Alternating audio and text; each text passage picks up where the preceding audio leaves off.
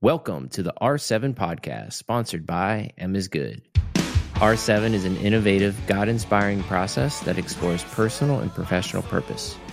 R seven analyzes seven strategies to transform your vision and find direction in your organizational marketing. R seven establishes clarity and guidance for the gift we call life. This is my destiny. Welcome to the M I G R seven podcast. Today, I am going to talk to you about vision. What is vision? How it works? Does it work? Let's get into it. So, vision is a short, portable, easy to understand, memorable, inspiring statement. Okay, it is seven eleven words, no conjunctions. I'm going to go back, and because it's election time, we're going to talk about Obama, change, yes, we can. That vision, which that vision rallied the nation, perhaps the world, around uh, President Obama at the time. Um, it won. If we reflect back on who he was campaigning against, um, it was John McCain, which was country first. Okay. Um, let's fast forward to Donald Trump. Everybody knows Make America Great Again. Who did he run against? Hillary, which was, um, I'm with her.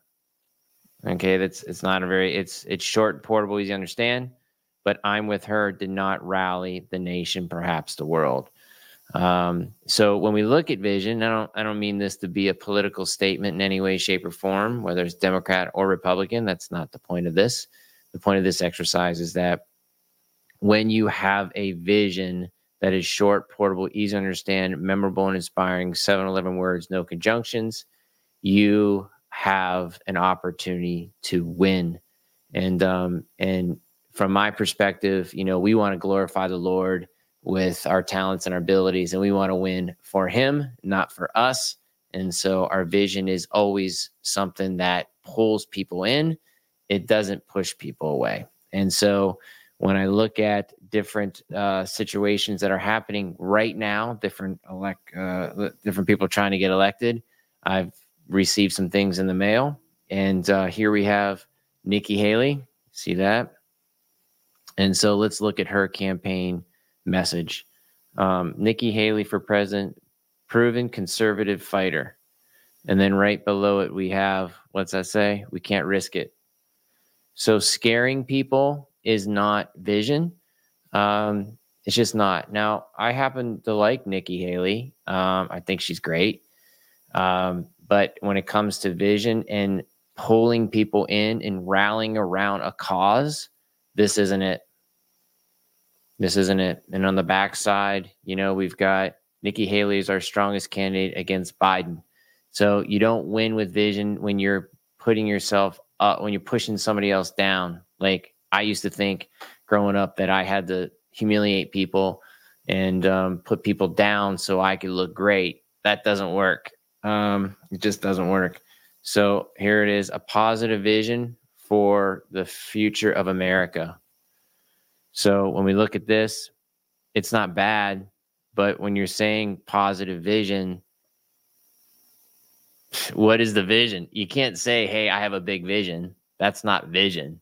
Um, over the years, I've talked to many different pastors, and they say, you know, my vision's really big. And I'm like, well, I hope so, because if it's not, it's a mission statement. So a vision is this inspiring vision that you're never going to accomplish. It's way out there.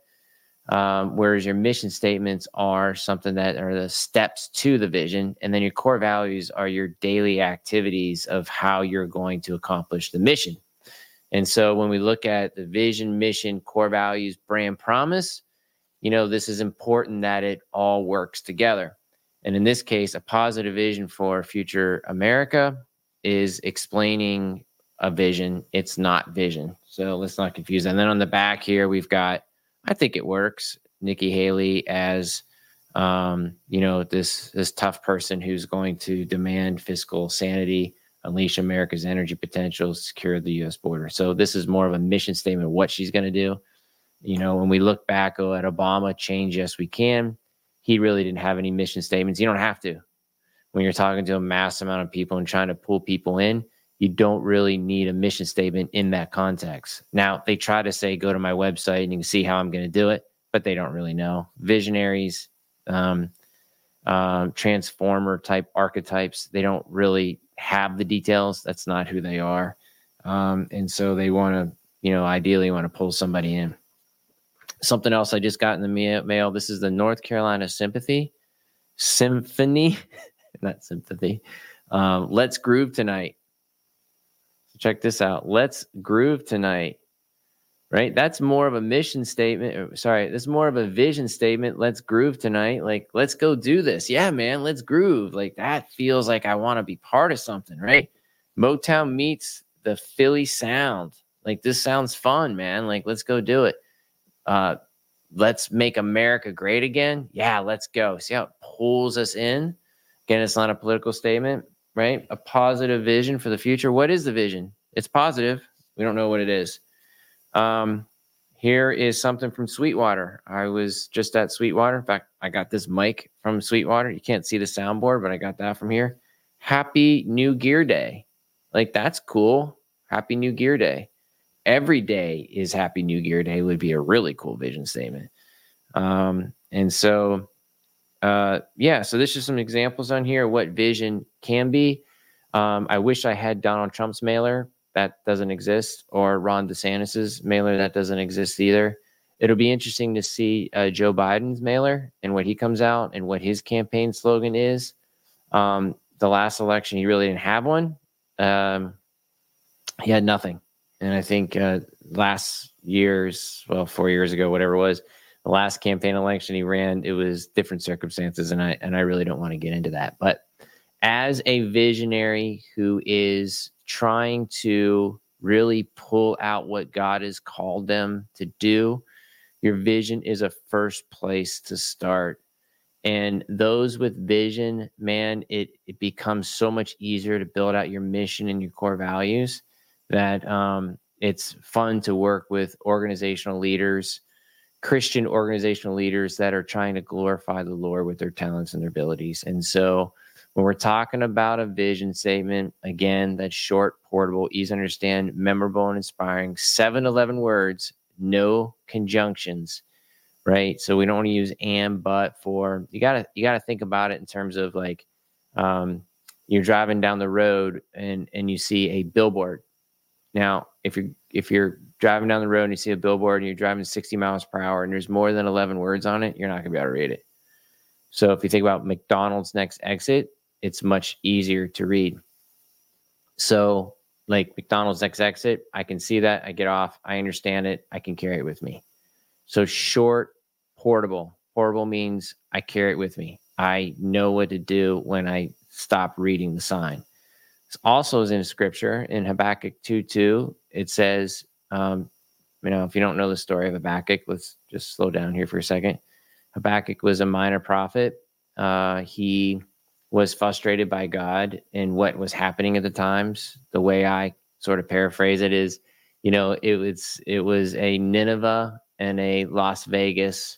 Uh, Nineveh was Las Vegas and New York combined, like in the seventies. And so it was a place where it was just really hard to do anything, you know, rape, murder, violence, everything was happening in the streets. Um, and so Nineveh was, a, was a bad place to be. And so, and so, and so Habakkuk goes up on this watchtower and he just sits there and says, God, I'm going to sit here t- until you give me an answer. Like, this is crazy what's happening. And so God responds with, write your vision on a tablet and make it plain. And in the Amplified, it says, so that a runner running by can see it and carry it with him. So think about that. Write the vision on a tablet. Make it plain so a runner running by can see it and carry it with him. So when we hear make America great again, you know, we can see that. We can feel it. We can carry it with us. We can we can communicate that as we move forward. You know, Obama, change, yes, we can. It's something that's very portable. So when you're thinking about your organization and you ask, what is the vision? Think about that. Is it short, portable, easy to understand, memorable, and inspiring?